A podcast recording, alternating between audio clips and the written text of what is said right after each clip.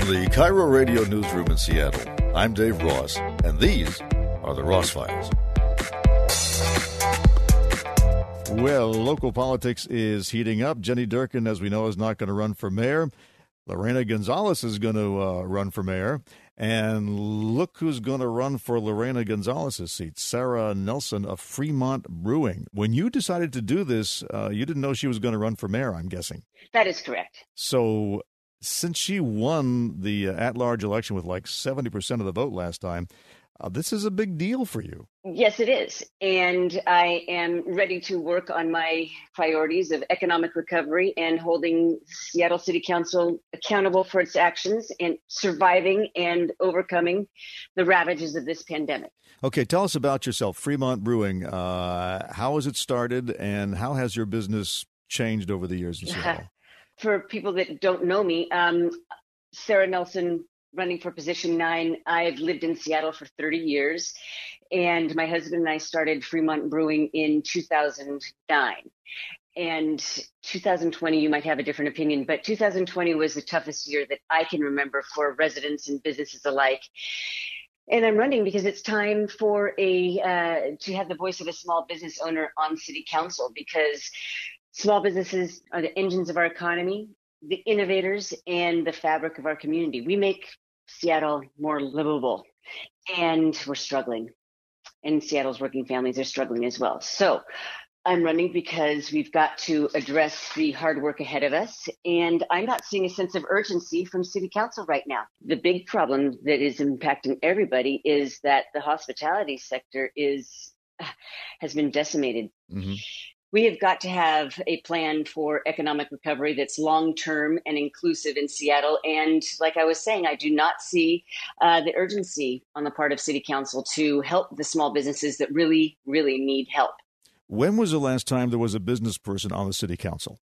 You know, I was thinking about that, and I could be wrong, but I think that it was Jan Drago. I think she owned an ice cream shop. Yes. Yeah, and you need somebody with a small business experience, because it is difficult to start and grow a business in Seattle. And we are the ones that know what would be of most help right now. And that's strictly focused on the pandemic, but even beyond, there are ways that City Council could really partner with the business community to help this region have a more vibrant local economy. Of course, the big preoccupation of a lot of groups in the city now is social justice. It's fine to fix potholes, but it's got to be fair. You can't favor certain neighborhoods over others. So what's your stand going to be on all that stuff? I completely agree that anything that the city council does must be fair and must make sure that that is having a positive impact on our most vulnerable communities. And I'm about results. And right now I'm focused on jobs. Mm-hmm. I mean, that is the big thing for me. Anything that can help return jobs to the downtown core, to neighborhood business districts, that will help Seattle's working families. People are out of work and they're struggling. And so first and foremost, we have got to bring jobs and resources back to the city, because businesses do generate the resources that allow us to pay for those pieces of legislation that you referred to that will further social justice in this town. So things like finishing the convention center, finishing the light rail system, dealing with homeless encampments. Exactly. All of the above. Our tourism industry is suffering. We've got some problems on the horizon with building out our transit system. Homelessness encampments. There are huge issues facing Seattle City Council right now, but at the heart of any possibility of change is accountability. Mm-hmm. And by that, I mean, council has got to identify the outcome that it wants with a piece of legislation. What are they trying to fix, or what positive change are they trying to effect? And then have a plan for getting there. And that plan should include input from the widest array of constituencies possible, because quite often there are unintended consequences to pieces of legislation that are well-meaning. And then let's measure its success and then course correct if necessary. I don't see the council doing any of these steps. I think that the council is failing at every step of the of the process of putting forward effective policies to deal with our biggest issues right now. Well, I just, the times I've watched city council meetings where public testimony is involved, you have a lot of activists there. You have a few small businesses there who are trying to get heard. They're usually not the loudest voices. And currently, since the spate of demonstrations, we've had private programs or nonprofit programs who say we have the solution. And it sounds like the approach has been to sort of let 1,000 flowers bloom and hand out grants to various groups and hope that they work. I take no position one way or the other because I'm not deeply involved in this. But what I do know is whatever's been tried has made no difference in the sloppy appearance of the city and the miserable lives of the people who have to live in homeless camps. So I guess what I'm asking is, do you have any new ideas that you're pretty sure will work? On homelessness. Well, first of all, we have to stop talking about the homeless because these are individuals here. And they have ended up unsheltered for a variety of reasons. They may have fled abusive partners. They might have lost their job and can't afford rent. They're dealing with mental health or addiction. And so we really do have to meet people where they are, understand what brought them into the situation, and then make sure that we understand what services are needed and how are we going to provide them? And that gets to your point. Clearly, we're doing something wrong because we keep spending more and more millions of dollars on a problem that's only getting worse. And that's partly because council is not held accountable for its spending decisions. How do we measure the success of the service providers with whom the city contracts? Who defines the benchmarks of their performance and who evaluates their performance once those contracts are due? I don't want to get down a positive rabbit hole. I love me a policy rabbit hole, though. But the point is that I don't see the very simple steps of explaining the rationale behind spending decisions and then making sure that they work. And there is a wealth of information contained within the Poppy Report. And there are a lot of other people, nonprofits, and municipalities that have suggestions and track records of dealing better with homelessness than we do. Again, I do not like that word. A key thing that I will say is that I am looking forward to and will participate in getting the regional body up and running because there are critical things that the Seattle City Council does not control, namely dollars for mental health and substance abuse. Mm-hmm. That's in the hands of the county. And we have got to make sure that those resources are getting to the people that are living on the streets and in Seattle's parks. Yeah. You mentioned the Poppy Report. Barb Poppy, who is the city's homelessness consultant, who for years warned the city that it was not doing the right thing. All right. So how would you characterize the city council's current approach to homelessness? Misguided and a failure. And I can only say that because clearly we've been in a crisis for 5 years or 6 years. I believe it was 2016. And the problem keeps getting worse. And when you look around the region at cities where rents are skyrocketing and people are losing jobs, you don't see the magnitude of the problem that you have here. And that's because what's going on in Seattle is a policy and humanitarian failure.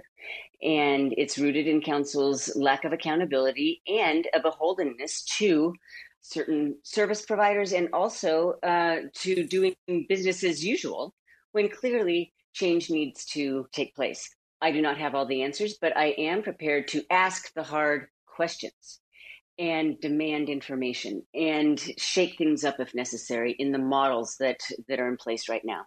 How would you approach the daily demonstrations and in particular, the thing that really upsets people, the ones that end up either turning violent or providing, whether wittingly or unwittingly, cover for those who want to become violent? I am very concerned about our downtown core. I walked down there recently and it's boarded up storefront after boarded up storefront. And this is happening in business districts and neighborhoods across the city.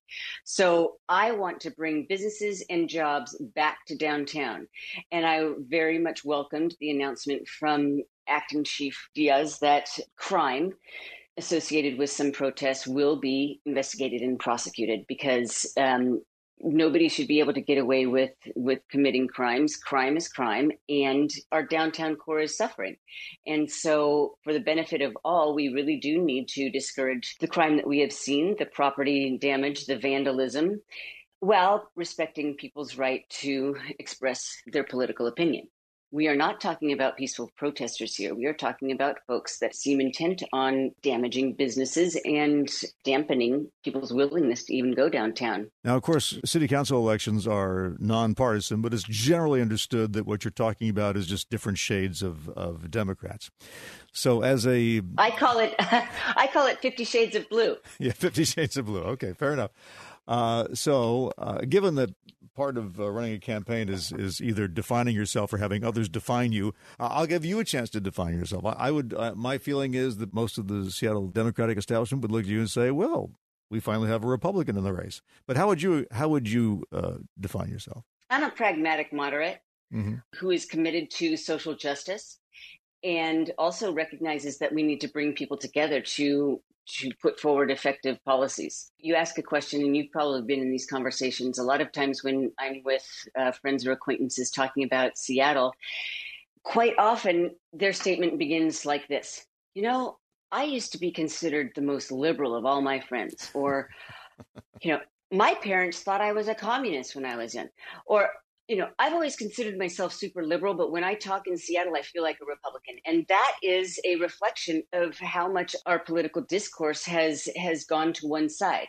And there are a lot of people that just want city government to work. All right. Mm-hmm. They want city council members to get out of their ideological silos and represent their constituents. And, you know, keep the streetlights on, fill the potholes, fix the bridges, clean the parks, ensure that communities feel safe. That is the work of city government. Might not be sexy, does not grab headlines, but it's what makes a difference in people's daily lives. And so I describe myself as the person that is best qualified to do that job, partly because I've worked in city government before. And so I do know how legislation works. I know that public input is needed. I know what city council can and can't do. I will not make promises on the campaign trail that I cannot keep. And I know how to bring people together.